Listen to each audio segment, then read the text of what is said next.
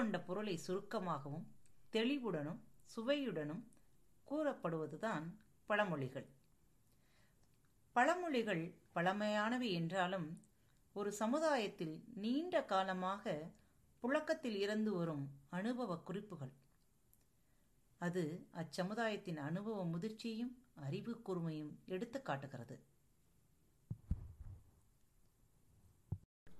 வாங்க வாங்க வாங்க. நல்லா இருக்கீங்களா? நல்லா இருக்கீங்க. கிளம்பிட்டீங்களா? போலாங்களா கல்யாணத்துக்கு? ஆமாங்க ஆமாங்க. இதோ அம்புஜ பொண்ணுக்கு கல்யாணம். போய் நம்ம முடிச்சிட்டு வந்துடலாம். அஞ்சு பெற்றா அரசன் ஆண்டின்னு அந்த காலத்திலே சொல்லியிருக்காங்க. அம்புஜத்தோட அஞ்சாவது பொண்ணு கல்யாணம். வாங்க போகலாம். எங்க அஞ்சு பெத்த அரசனும் ஆண்டி ஆவான்னா அஞ்சு பொண்ணுங்களை பெத்தவங்க தான் ஆண்டி ஆவாங்கன்னு நினைச்சிட்டு இருக்கீங்களா? ஆமாங்களே. அது அப்படி இல்லைங்க. அஞ்சு பெற்றா ஐந்து பெற்றால் அரசனும் ஆண்டியாவான் எந்த ஐந்தும் பெற்றால்? ஆடம்பரமாய் வாழும் தாய் பொறுப்பில்லாமல் போகும் தகப்பன் ஒழுக்கம் தவறும் மனைவி துரோகம் செய்யும் உடன்பிறப்பு பிடிவாதம் பிடிக்கும் பிள்ளை. இப்படிப்பட்ட அஞ்சு குணம் கொண்டவங்க இருந்தா அந்த குடும்பம் முன்னுக்கு வராதுங்கிறது தாங்க அதோட பொருள். ஓ அதைத்தான் நீங்க எப்படி சொல்றீங்களா? வாங்க இப்பயாவது வாங்க. பதினாறும் பெற்று பேரு வாழு வாழ்கன்ட்டு அந்த பொண்ணை வாழ்த்தலாம். வாங்க வாங்க வாங்க. நல்லா இருக்கீங்களா? நல்லா இருக்கீங்க. கிளம்பிட்டீங்களா? போலாங்களா கல்யாணத்துக்கு? ஆமாங்க ஆமாங்க. இதோ அம்புஜ பொண்ணுக்கு கல்யாணம். போய் நம்ம முடிச்சிட்டு வந்துடலாம். அஞ்சு பெற்றா அரசன் ஆண்டின்னு அந்த காலத்திலே சொல்லியிருக்காங்க. அம்புஜத்தோட அஞ்சாவது பொண்ணு கல்யாணம். வாங்க போகலாம். எங்க அஞ்சு பெத்த அரசனும் ஆண்டி ஆவான்னா அஞ்சு பொண்ணுங்களை பெத்தவங்க தான் ஆண்டி ஆவாங்கன்னு நினைச்சிட்டு இருக்கீங்களா? ஆமாங்களே. அது அப்படி இல்லைங்க. அஞ்சு பெத்ததுக்கே அவ ஆண்டி ஆயிட்டான்னு. நீங்க இப்ப பதினாறும் பெற்று பெருவாழ்வு வாழ்கன்னு வாழ்த்து வாழ்த்துறதுக்கு போறீங்களா? வாங்க வாங்க. இப்ப பதினாறுங்கிறது பதினாறு வகையான செல்வங்கள்ங்க. செல்வம் அப்படிங்கிறது நீங்க நினைக்கிற மாதிரி குழந்தை செல்வம் மட்டும் கிடையாதுங்க.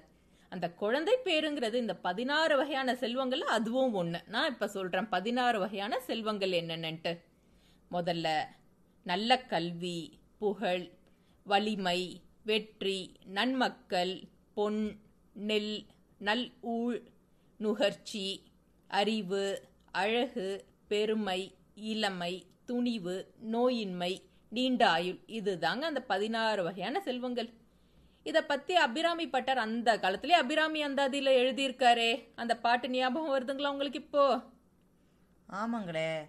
அகிலமதில் நோயின்மை கல்விதன தானியம் அழகு புகழ் பெருமை இளமை அறிவு சந்தானம் வழி துணிவு வாழ் துணிவு வாழ்நாள் வெற்றி ஆகு நல்லூள் நுகர்ச்சி தொகை தரும் பதினாறு பேரும் தந்தருளி நீ சுகானந்த வாழ்வழிப்பாய். இதைத்தானே சொல்றீங்க? அப்பா அந்த காலத்துல மனப்பாடம் பண்ணது இன்னும் ஞாபகம் இருக்குங்களா உங்களுக்கு? படிச்சது மறக்குங்களா? சரி வாங்க போய் சாப்பிட்டுட்டு வந்துடலாம் பந்திக்கு முந்து படைக்கு பிந்துன்னு சொல்லுவாங்க. வாங்க வாங்க. முதல்ல போய் மொத ஆளா உட்காந்து மொத பந்தியில சாப்பிட்டுட்டு வரலாம். அடடே அப்படி சாப்பிட்றதுக்கு பேர் தான் படைக்கு முந்து பந்திக்கு பிந்துன்னு நினச்சிக்கிட்டு இருக்கீங்களா? அப்படி கிடையாதுங்க. பந்திக்கு முந்து என்பது சாப்பிட போகும்போது நமது வலது கையை எப்படி வேகமாக முன்னோக்கி ஆட்டி ஆட்டி நடக்கிறோமோ அதுபோல் எவ்வளவு தூரம் வலது கையை வில்லோட நாணலை பிடித்து பின்னால் இழுத்து அம்பை விடுகிறோமோ அந்த அளவுக்கு அம்பு வேகமாய் தூரமாய் சென்று பாயும் என்கிறதா இதோட உண்மையான பொருள். இதை வந்து போருக்கு போறவங்களுக்கு அந்த காலத்திலே வீரர்களுக்காக சொல்லப்பட்ட ஒரு வாக்கியம் அது. எத்தனை நாளுங்க இருக்க போறீங்க? கல்யாண வீட்ல? வந்தமா வேலையை முடிச்சமா விருந்து மருந்து மூணு நாளைக்கு தானுங்களே. விருந்தோம் மருந்தோம் மூணு நாளைக்குன்னு சொன்னது. வந்து தங்குறத பொறுத்து இல்லைங்க. ஒரு வாரத்துல ஞாயிறு திங்கள் புதன். இந்த மூணு நாளும் வந்து குளிர் நாட்கள். இந்த குளிர் நாட்கள்ல வந்து நல்லா உணவு சாப்பிடணும். செவ்வாய் வெள்ளி வியாழன். இந்த மூணு நாளும் வந்து நம்ம வந்து சாப்பாட்டை வந்து குறைவா சாப்பிடணுங்கிறத தான் வந்து விருந்தும் மருந்தும் மூணு நாளுன்னு சொல்றாங்க.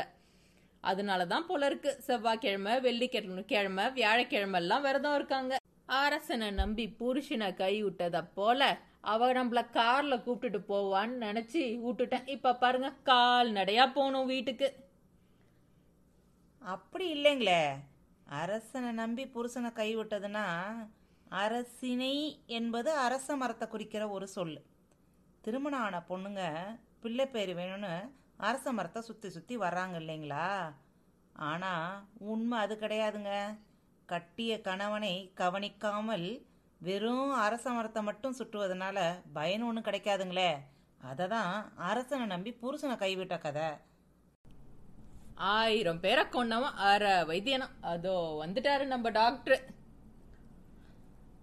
அப்படின்னா ஆயிரம் பேரை கொன்னவங்கன்னு நீங்கள் சொல்ல வரீங்களா? அப்புறம் வேற என்னங்க அர்த்தம்? அப்படி கிடையாதுங்க. ஆயிரம் வேரை செடிகளோட வேரை வச்சு மருத்துவம் செஞ்ச ஒருத்தனை தான் ஆயிரம் வேரை கொண்டவன் அரை வைத்தியன் ஆவான் நோயை போக்குறதுக்கு ஆயிரம் வேரை வச்சு செஞ்ச மருந்துகளை கொடுத்தவர் தான் அரை வைத்தியன் அப்படின்றது தான் இதுக்கான சரியான கருத்து. அதோ பாருங்க நம்ம கோகிலாவ ஊராம் பிள்ளைய வளர்த்தா தான் புள்ள தானே வளரும்ட்டு எல்லா பசங்களையும் சேர்த்து உட்கார வச்சு சோறு போட்டுட்டு இருக்கா. அப்படிலாம் இல்லைங்க. பூராம்பிள்ளைய ஊட்டி வளர்த்தா தாம்புள்ள தானாக வளருங்கிறதுக்கு அர்த்தமே வேற. ஊரா வீட்டு பிள்ளைங்கிறது உங்கள் வீட்டில் இருக்கக்கூடிய கர்ப்பிணி மனைவியை பாசத்தோட நீங்கள் ஊட்டி வளர்த்தீங்கன்னா அவளோட வயித்துல இருக்கக்கூடிய உங்கள் குழந்த ஆரோக்கியமாக தானே வளரும் அப்படிங்கிறது தான் அதோட உண்மையான பொருள். ஆவதும் பெண்ணாலே அழிவதும் பெண்ணாலே. அது எப்படி அப்படி சொல்லிப்பட்டீங்க? ஆவதும் பெண்ணாலே அழிவதும் பெண்ணாலேங்கிறது இந்த காலத்துல நீங்க நினைச்சுக்கிட்டு இருக்க மாதிரி அர்த்தம் கிடையாது. நன்மை நடப்பதும் தீமையை அழிப்பதும் பெண்ணால் மட்டும்தான் நிகழுங்கிறதுங்கிறது தான் அதோட உண்மையான அர்த்தம். என்னங்க பண்றது? மெத்த படிச்சவங்க எல்லாம் சொல்றீங்க. இந்த கழுதைக்கு தெரியுமா கற்பூர வாசனை? கழுதைக்கு தெரியுமா கற்பூர வாசனைங்கிறத நீங்க அப்படியே அர்த்தம் எடுத்துக்காதீங்க. அதுக்கு சரியான அர்த்தம் என்னன்னா கழு என்கிறது ஒரு வகையான கோரப்புல். அதில் பாய் தைத்து நீங்கள் படுத்து பார்த்தீங்கன்னா அதில் கற்பூர வாசனை தெரியுமா? இதுதான் சரியான விளக்கம்.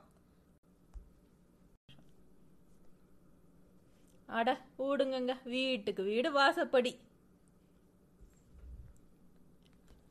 என்னத்தங்க?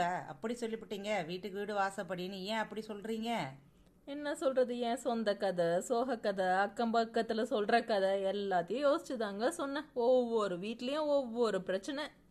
அப்படி ஒன்றும் இல்லைங்க. அதுக்கு சரியான அர்த்தம் இதுதான் பாருங்க. மேன்மையான வாழ்க்கை என்னும் வீட்டுக்கு ஆன்மீகம் என்னுங்கிற வீடு தான் வாசப்படியாக அமைதான். அதை தான் வீட்டுக்கு வீடு வாசப்படின்னு சொல்லியிருக்கிறாங்க. அர்த்தத்தை தெளிவாக தெரிஞ்சுப்போம். இனிமையாவது சரியாக புரிஞ்சுக்கிறதுக்கு. எல்லாரும் முயற்சி பண்ணுவோம். சரிதானுங்களே? இந்த மாதிரி உங்களுக்கு வந்து தெரிஞ்ச பழமொழிகள் அதோட விளக்கங்களை வந்து நீங்களும் டேக் பண்ணலாம் கீழே கமெண்ட் செக்ஷன்ல நன்றி. இப்படிக்கு உங்கள் அன்பு தோழிகள்.